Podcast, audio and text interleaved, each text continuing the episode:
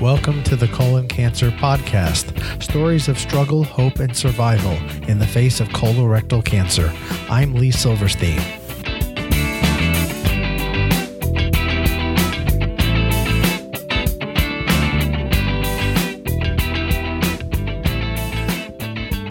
Welcome to episode 34 of the Colon Cancer Podcast. Thank you so much for joining me.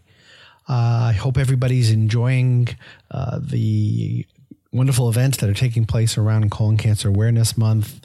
Uh, this past Friday was Dress in Blue Day. I know many of you listened to my conversation, actually, my rebroadcast of my earlier conversation with the founder of Dress in Blue Day, Anita Mitchell Eisler. And I just had such a good time uh, combing through the Blue Hope Nation Facebook page, looking at all the fabulous uh, costumes and everybody dressed in blue, and people who dressed their pets in blue uh, it was nice to see uh, some of us uh, doing some neat things just to call attention and raise awareness uh, to our struggles with colon cancer. Uh, a couple of events that I want to share with you that are going on in the colon cancer community. On Saturday, March the 12th, for our listeners in the Washington, D.C. area, the women's fashion designer Elie Tahari has an event going on at the Tyson's Galleria uh, she will be uh, revealing her spring collection uh, during a special event from 3 to 6 p.m. Again, this Saturday, March the 12th. And proceeds uh, from this event will benefit the Colon Cancer Alliance. So, for more information on this event, for those of you in and around the Washington, D.C. area, you can find this information on the Colon Cancer Alliance website at ccalliance.org forward slash event. Also, for our runners and walkers, two big events that I want to call your attention to on Saturday, March the 19th, for our friends out in the St. Louis area. March 19th is the next stop for the Undy Run Walk. Uh, hopefully, we've got a lot of folks registered for this uh, great event out in St. Louis. For more information on the Undy Run Walk in St. Louis and to see if when, if and when the next stop is in your community, also visit the Colon Cancer Alliance website. And then on Sunday, the 20th of March, is the Scope It Out 5K, which is one of the biggest events in the colon cancer community that takes place in the country. Big 5K event taking place in the Washington, D.C. area. Once again, for more information on that event, visit the Colon Cancer Alliance website at ccalliance.org. Before I get to this week's guest, I want to take a minute to talk about a serious side effect that many of us are needing to address, and that's dehydration. Uh, for those of you know whether you're on chemo or having or you have an ostomy, staying hydrated is very important for your health and well-being. And the colon cancer podcast is partnering with the folks at H2ORS. H2ORS is an oral rehydration drink, but unlike the popular sports drinks, it doesn't have sugar, doesn't have any artificial sweeteners, all those things that you need to avoid. And it's a powdered mix that you just add to water, and it does a terrific job of keeping you hydrated, which is so very important. And the team at H2ORS is uh, offering a special offer, is providing a special offer, I should say, to the listeners of this podcast where you can get two free samples shipped to you for free to try it out. Uh, in order to get those samples, just go to the uh, H2ORS website. That's at h2ors.com forward slash sample. And you can uh, let them know that you're interested in trying out their product, and they'll ship you two samples for free. If you want to actually buy the product, you can also do that on their website, and listeners of the podcast can get a 10% discount by entering their website as the, as the uh, pro- promo code, which is h2ors.com. So that's the promo code, h2ors.com is the promo code you enter uh, on the purchase uh, screen and listeners of this podcast that use that promo code will receive 10% off of their order. This week's guest is Sue Cadera. And some of you loyal listeners will, might be going, wait a minute, we already heard Sue Cadera about a year ago. Yes, you did. Uh, Sue was one of the first guests that I interviewed uh, early on in our podcast. But I brought Sue back uh, because Sue got herself into the TAS 102 trial. Colon cancer has been a part of Sue's life now for over 10 years and Sue's doing amazingly well. And I have so much uh, respect for Sue and how she's uh, handled managing her disease. She takes such a active and, uh, or better yet, proactive approach. She works so closely with her uh, care team, uh, has a lot of say so in in how she's treated and uh, the protocols used. So she got herself into the trial and is doing, as many of you know, that TAS 102 trial wound up being, uh, being approved by the FDA. The drug is now known as Lonsurf. She's done very well on it. And I know a lot of people are asking uh, for information about this protocol just based on the feedback that I've seen in the Blue Hope Nation Facebook group. So I figured let's bring Sue back for a follow up conversation so she could share with you her experience uh, with with her disease as and specifically uh, with this protocol with Lonsurf. So join me now for my conversation with Sue Cadera. Hi, Sue. You're the first one I get to say the following words. Welcome back to the Colon Cancer Podcast. well, thank you, Lee. It's really nice to, to be back. You know, I was looking back uh, on our conversation. You were episode three, and this is episode 34. So we first uh, spoke almost a year ago, and I, I didn't tell you this in our little pre call because I wanted to do it as part of the recording. That I was looking back at our statistics from all 34 episodes, plus the five or six that I did at the conference in Phoenix. So I think we're looking at almost 40 episodes. And yours has been the third most downloaded episode of all of oh, them. Oh, no kidding. Well, so your conversation really resonated. That's very cool. Very cool. So I wanted to bring you back on the show uh, just to get an update on how you're doing, but to really focus in two areas, and we'll get there in a minute. But I see you uh, jumping into a lot of conversations on uh, the Blue Hope Nation Facebook group, responding to people's questions regarding uh, managing multiple uh, lung metastasis and your experience with what was a clinical trial and now is an approved uh, treatment, and that's uh, Lonsurf. So I wanted to really spend the bulk of our conversation in those two mm-hmm. areas. Mm-hmm. And people can listen to your whole story just by visiting the coloncancerpodcast.com forward slash 003, which is episode three. Okay. But just the, just as an intro, uh, just uh, bring the listeners, refresh the memories of our listeners uh, with your background and how colon cancer came to came to be part of. All right, I'll I'll try to put it in a little short capsule. Um, I was diagnosed in 2005, uh, and I was diagnosed stage three. Uh, about a year later, I had my first recurrence, which was in an abdominal um, aorta, and I had that surgically removed and followed up with radiation. Uh, I have had m- multiple um, um, rounds of chemotherapy, biological therapy. Um, I've had uh, SBRT to my lungs. Uh, currently, I just have metastasis to my lungs, as far as my knowledge. That's the only place that, that way I've been following for the past five years. And I live a very, um, I would say, a very good quality of life. Um, I'm I'm lucky in that my disease, I think, is a is somewhat slow growing. So I have been able to take breaks um, and I've insisted on taking breaks. Um, I'm a very strong advocate for um, multidisciplinary treatment, you know, going going and investigating what's what's in radi- what, you know what's there for you in radiation, surgery, um, chemotherapy, biological therapy, therapy, and you know immunology. Anything that that you can you know put together um, I think is the best way that you're going to be able to survive the longest with this. And that's what I've been trying to do. So I'm 10 years plus. Congratulations. that's an that's an incredible milestone worth celebrating every day and I know mm-hmm. you do. You just said two words that I want to go back to. You said I insisted. Those are two very powerful words. And we talked in episode three about advocacy and being your own advocate. Uh, I wonder how many listeners to the Colon Cancer podcast are comfortable saying those words. I insisted.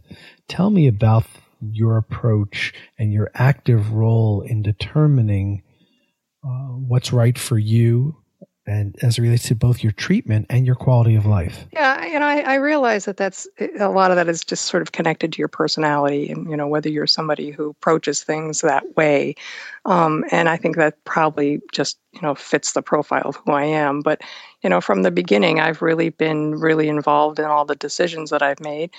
I haven't always followed the advice of the um, oncologist. I haven't always followed the advice of someone that I, you know, I've gone for always gone for second opinions, sometimes third opinions.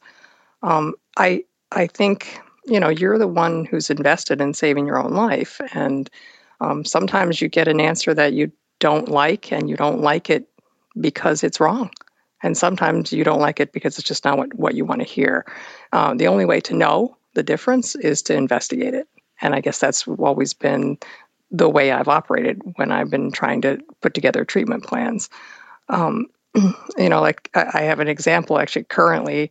Um, I'm thinking about the plan that I'm on right now. I've been on uh, for the last year, and I would really like my doctor to add Avast, Avastin to it. So um, just today, I went to see a palliative care doctor because I want him to help me convince him to go out on a limb and try this because um, my tumor marker has been climbing and I kind of want to do something different. Um, so I think, you know, in terms of, of what I've done, I've taken uh, risks that some people might not be comfortable taking. And so that's a big part of what I do. But I, I think for me, it's it's fits. It fits my life and it fits the way I want to live my life. And it's how I've been able to maintain a quality of life. Um, so I, I always try to encourage people to um, you know be their own advocate and and sort of move out of the box that's you know right in front of them and see what else is out there give me some examples where you've made some treatment decisions specifically around um, I, I, guess where I'm going at is because it just wasn't the right time and it wasn't convenient for what you were doing in your life at that time. Mm-hmm. Uh, well, I mean, I originally, when they found my um, my uh, abdominal, um, my aortic uh, met. Excuse me. Um, I was told it was not surgical, um, and I was sent to a surgeon who said no. And so I went to another surgeon. and what I found was that no, the abdominal surgeon was not comfortable doing it, but he had a friend who was actually um, a vascular surgeon.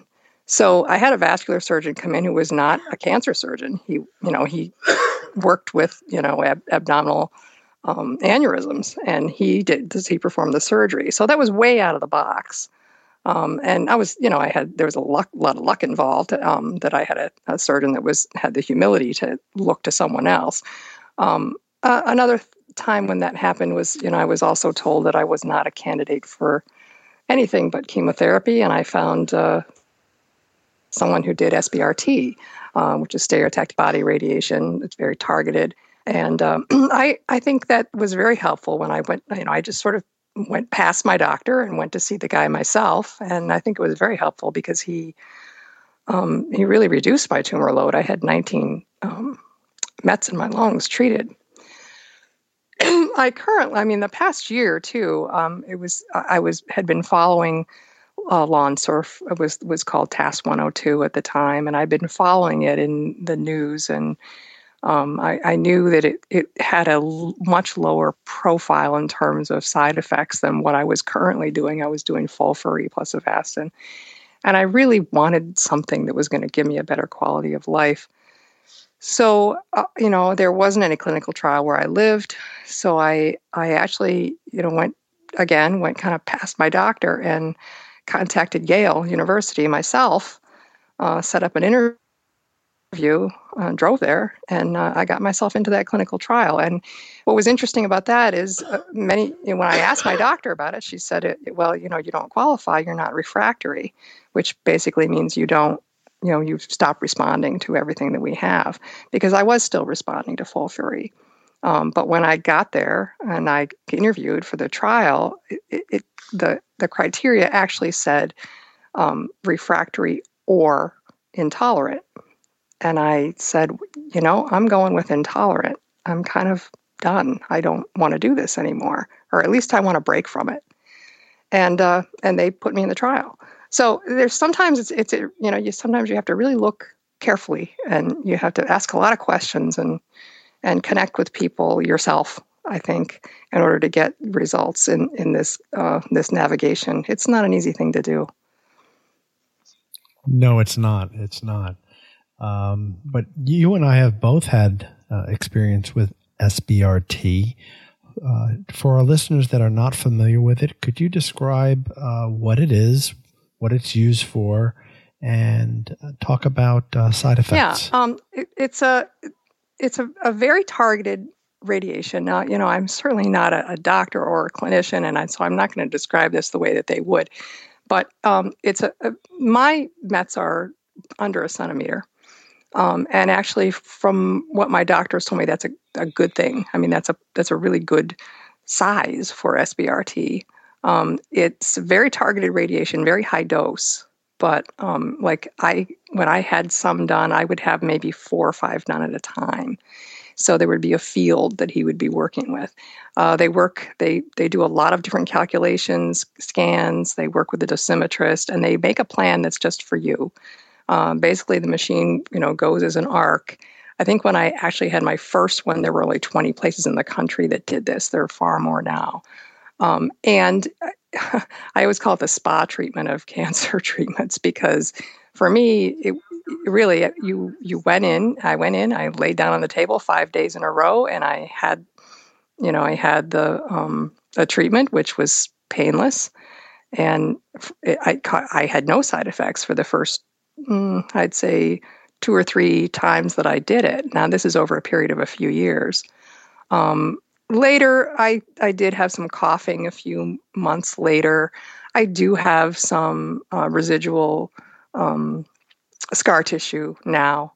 But uh, I still, my lung is function is still within the normal range. I still row. I still um, have a really active life. So, yeah, there's some damage that you know I was willing to incur, but um, I I feel like it's reduced my tumor load to the point where I I can still take breaks, that I can still um, do everything that I want to do. Yeah, it was interesting because I asked the same question when I had my treatment, SBRT treatment for a couple of lung mets myself a year ago. And I was asked the oncologist to explain, well, how is this different from quote unquote mm-hmm. radiation? So, you know, many of our friends who, especially if they've been diagnosed with rectal cancer, radiation is part of their treatment protocol. And the way he explained it to me was, well, standard radiation is low dose over a large area given over an extended period of time. And the result of that is lots of side yeah. effects, you know, tissue damage and fatigue and nausea and all those things. And he said the SBRT is very high dose, very targeted area over a five day period. I was, I, the doctor said, we, you start on mm-hmm. Mondays. That's that. There's no other day. It's got to be five days mm-hmm. in a mm-hmm. row, Monday through Friday. And like you, no side effects. That Saturday, I got up in the morning and went running. Yeah, I mean, I, I can really com- compare it because I I did have general radiation to my um, abdomen when I had they they insisted really, and it's my one kind of regret that I should have stood up and said, "Yeah, I don't think so." Um, when they did the uh, surgery on my aorta, um, they followed that up with general radiation, and yes, it was six weeks, um, and it was every day, and I was uh, yeah, I, there were quite a few side effects. I pretty much had to be on anti nausea meds all the time. And it was a completely different experience than SBRT, completely different experience. I, and I wouldn't even say it's related. no, it's not. But yeah, sometimes people hear the mm-hmm. word radiation. It's a whole different able to make story. and you know, and of course they and now they're you know they're there's other things that are growing out of that too. I mean, there's are places where they do proton um, therapy as well, you know, uh, and they're using a, a, little bit different type of a an arc, and you know, I know they do that at, at uh, Massachusetts uh, General, or uh, yeah, I guess it's uh, Mass General. Uh, where they do proton therapy. So there's there's a lot there's a lot of excitement in that area. Unfortunately, a lot of people don't ever get referred there. I mean, you you know the oncologists are still a lot of them still have that mindset. Well, you know, you're systemic. We can't treat you locally and uh, and I really encourage people, you know, not to accept that and and investigate whether or not that, you know, a lot of people I think are are curable. Um, you know, somebody like you, you, may very well be Lee. You know, somebody who might have just a few spots, and gosh, wouldn't that be awful if you just chose to stay on, uh, you know, a chemotherapy regimen the rest of your life when you could have could have utilized something like that. Yeah, no question. No question. So let, let's go move on to Lonsurf. Uh, I know you touched on it briefly a few minutes ago, but uh, take us through how you came to be uh, part of the clinical trial, why you felt it was right for you, and how it's gone for you. Well, how it's gone for me is is interesting. I guess depends on how you look at it. I mean, how it's gone for me. I'll start there. Um, is I I feel it's gone very well. Um, so this is a pill um, which I think immediately was something that was attracting me. You know, no more pump and uh, no more tied, you know, being tied to the infusion center and that sort of thing. I like that autonomy, and I, and it's an easy to take pill. It's an easy to stick to regimen. I've been on Xeloda. It's a lot different than Xeloda. Um, and so it's an easier to stick to regimen. I basically what I do is, the, and this is all, of course, calculated according to your weight, but I do five days on, I take it in the morning and at night. I have two days off, and then I do another five days on, taking it in the morning and the night, and then I have three weeks off in between my my um, treatments. Now, normally it's not. I, I, want to get this technically right. It's not three weeks. Um, most often, it's it's less than that. It does have as a side effect, um, and for me particularly, I think a low white blood count that that appear that occurs during the probably this first or second week off the second dose, the second five day dose. So when I was on the clinical trial, they have very stringent um, rules about where your A, you know, your where it needs to be, um, and uh, you know, neutrophils need to be. And I was never there uh, by the time I was supposed to be there, which was tricky because I had to drive all the way to Yale uh, to to get the drug, um, which was about a uh, six hour drive for me, six seven hour drive. So, um, so we set up a schedule where I had an extra week off to bring my blood counts up. Where they tried doing Neupogen, and it just I I really didn't. I said, well, you know, it, it was just not for me. And uh, she, the clinician, gave me the choice, and I said, well, yeah, I'll take another week off. Let's see how it works. So um, that's that's what I do. I have an extra week in there, and um, and it, I've stayed stable from for a year. Uh, there's been no growth at all on any of my scans. Um, I have uh, my tumor marker has risen, so we don't know why exactly. We don't know if it's related to the drug or if there's just you know maybe microscopic activity or some other some other things going on. Um, so I've had a couple of, of things resulting from the white blood count being low. Uh, I had a couple of infections that I probably you know wouldn't have gotten. So there you know there have been some side effects in that respect. As far as my daily life and quality of life, I feel like the side effects from this drug are m- much less than anything else I've ever been on. Um, the nausea, I have some nausea, but it's it's tolerable. I can manage it easier. Um, there's also fatigue. You know, I've been managing these kind of symptoms for a long time, and uh, I I feel like you know it used to be sort of I had my down week, couldn't really do anything. I had my up week, did as much as I could possibly do, and now I can pretty much you know keep going through the cycle. You know, I might take a, a little time off here and there, but uh, I feel like it's you know it's much more livable. Are you on it indefinitely? Um, well, it's right now. I'm kind of looking at it and and you know giving it a little bit of a rethink. Uh, I I would say I'm I'm currently on something indefinitely, or I'm doing something indefinitely because um, I have never really had, oddly enough. I mean, while I haven't had any growth in in years, uh, I've never really had anything shrink.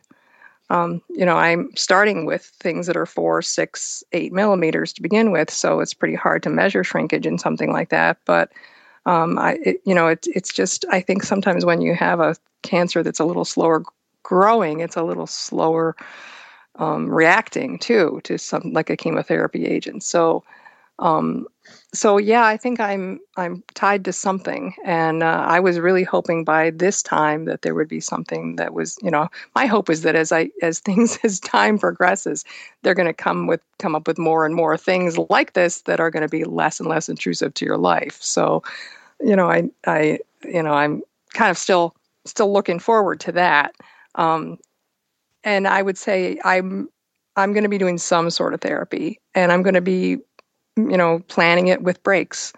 Um, that's always been my approach. And the last time I took a break, I, my oncologist said to me, "Now, let me just ask you, if you have progression during this break, will you regret it?" And I said, "No, I, I won't. I need to take this break, and and I think it's Im- important for me to be able to plan my life that way." I know that planning your life involves exercise, particularly mm-hmm. rowing. Mm-hmm. Talk about that. Talk about what you get from uh, exercise in your rowing group. It's so important to me. I was a runner um, for for 25 years before I was diagnosed, and I I continued to run um, for a long time, um, uh, and and just managed to you know come back from surgeries and that sort of thing. And so it, it's always been really important to me to to be you know active and do uh, and exercise i think you know for my mental health as much as anything. Um, and uh, about eight years ago i got hooked up with this group of um, cancer survivors. They're they're we're called the Naiades and we're a um, a crew. We we row in an eight person shell four in a four person shell on the river here where i live. And um, it, it's just a, it's just an unbelievable sisterhood. We're all women and um, we are pretty competitive, although we're you know old and and impaired in a lot of different ways. We're we're all different kinds of cancers, so we you know we adapt what we ha- what we do to. Some people can only row on one side or whatever, um, but it's. Um, it's a it's a fabulous fabulous feeling to be out there and to feel that kind of power um, and that kind of um, connection to other people to the water um, just a feeling really alive. So, I mean, I, I would encourage everybody to try to find something like that, that, that really, you know, something that gives you some physical, physical activity. Uh, I think it really helps a lot with fatigue. It's hard because it's really counterintuitive when you're feeling fatigued to get up and go exercise, but um, I really feel like it's it's the best treatment in terms of um, of fatigue, um, and I, I, do feel like it, it particularly for people who are struggling with this disease, um, having that opportunity to feel your body feel healthy and strong, even if it's for just a short period of time, you know, it, it's it just helps you keep dedicated to living rather than dying. Well put. I don't know anybody that has partaken in some form of exercise that hasn't shared those same sentiments. I know mm. me, yeah. personally, it, it, it's this feeling of, you know, I'm perspiring, my heart beat is is elevated, and that's opposite of what one expects when they're fighting a disease. Right. I'm not it, sick. Right. Right.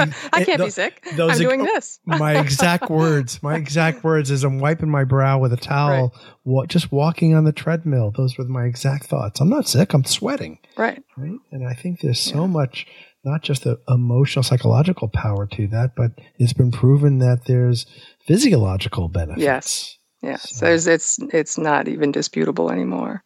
I often wonder why, you know, you, with someone who has heart surgery or is treated for heart disease, you know, they go home with a prescription.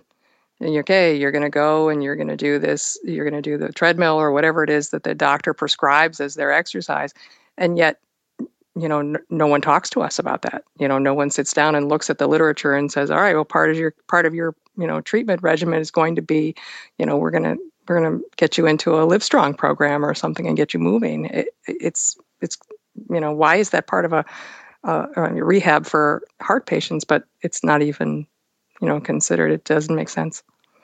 You know, my dear friend Jean DeCarlo Wagner, who I also interviewed on an earlier episode, she is a big advocate of yoga, and she uh, teaches yoga over the phone once a month and and and has a course that people can take from their recliner or even from their bed if they have trouble moving around. So even the littlest thing uh, can mm-hmm. do a lot for you. It really can. And yoga is is such a wonderful, you know, the introspection and the the mindfulness that this kind of thing that it, in, it can inspire to.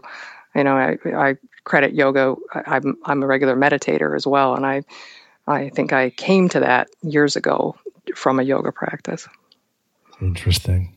Mm-hmm. Well, usually I wrap up our conversation by asking, What advice do you have for people who've been re- recently diagnosed? But you already answered that question in episode three. So uh, I want to change it up a little bit for, for this episode and uh, just just talk a little bit more, you know, if, in, in your own way of, of encouragement as it relates to um, seeking out and and speaking up for treatment that uh, you know melds and, and blends with the with a quality of life aspect like you have. Just just some words of advice for folks listening. Um, I, I know it's difficult to do, and I think, as I said before, I think that a lot of times, you know, people have a somebody might have a more timid personality where they don't feel as comfortable and they feel confrontational, um, you know, by doing that. And I, I guess my thoughts about that are, you know, if you really are uncomfortable, find somebody who can do it with you or for you. Um, find somebody who will go to the doctor with you and you know express and back you up or express your feelings you a lot of people are afraid to talk to their doctors. And, you know, I, I also would say, you know, this is somebody you've hired who works for you, who's doing a job for you. Um, if you want to go find another opinion, you don't need their permission.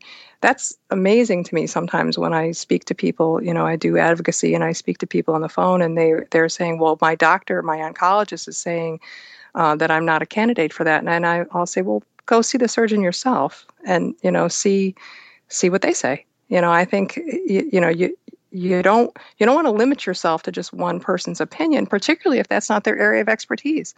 Um, you know, very often surgeons will disagree with an oncologist, and you know, I think that there there's movement towards um, there's movement towards multidisciplinary um, approaches to cancer management. I think I think there's there's definitely a change in the wind as far as that goes.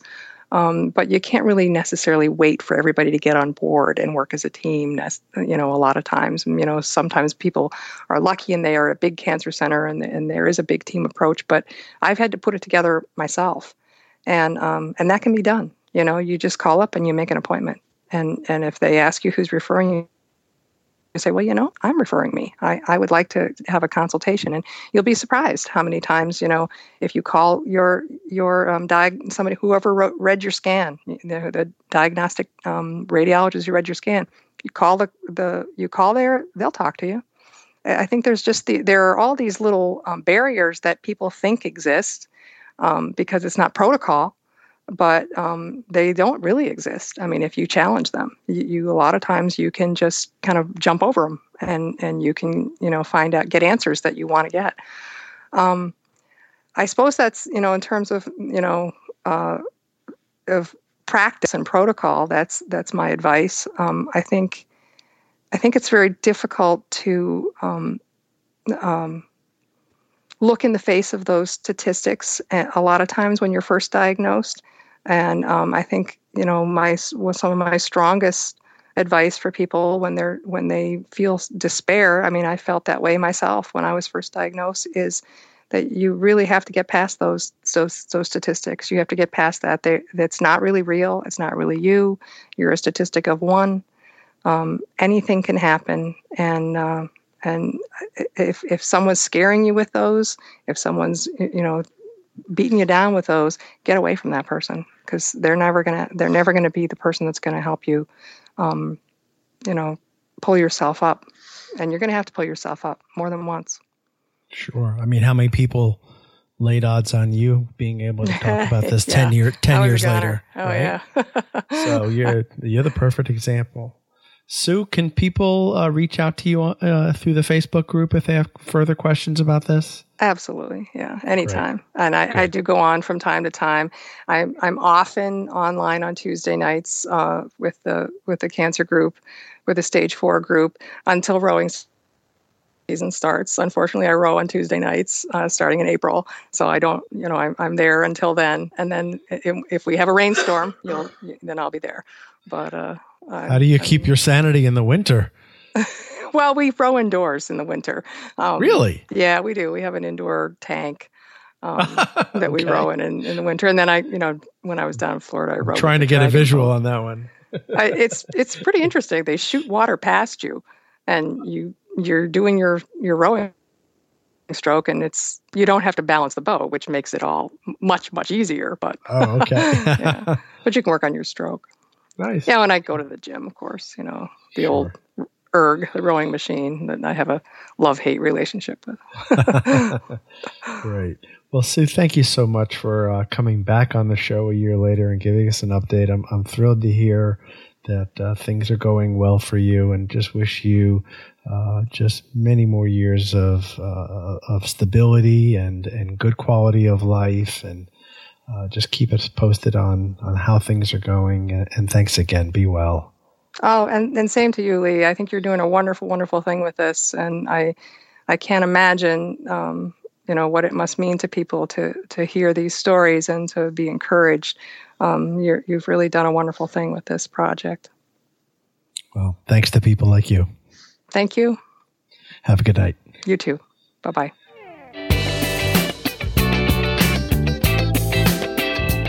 Thanks for listening to today's episode of the Colon Cancer Podcast. Notes from this episode can be found on our website at thecoloncancerpodcast.com. You can subscribe to the podcast on our website, on iTunes, or on the Stitcher app for listeners using an Android device. If you or a loved one has a question about colon cancer, please visit the Colon Cancer Alliance website at www.ccalliance.org. Again, that's www.ccalliance.org. You can also email your questions to us at info at thecoloncancerpodcast.com. Thanks again for listening. Be well, everyone.